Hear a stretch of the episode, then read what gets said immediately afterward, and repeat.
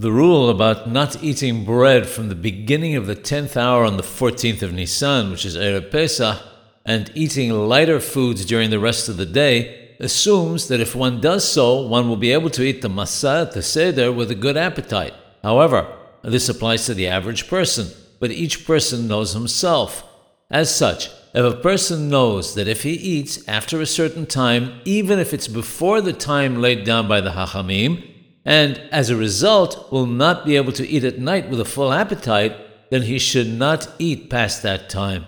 This applies even to eating fruits and the like.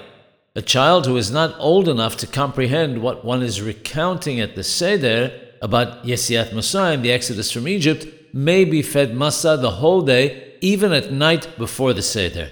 A child who does understand the concept of the exodus from Egypt, however, must not be fed masa.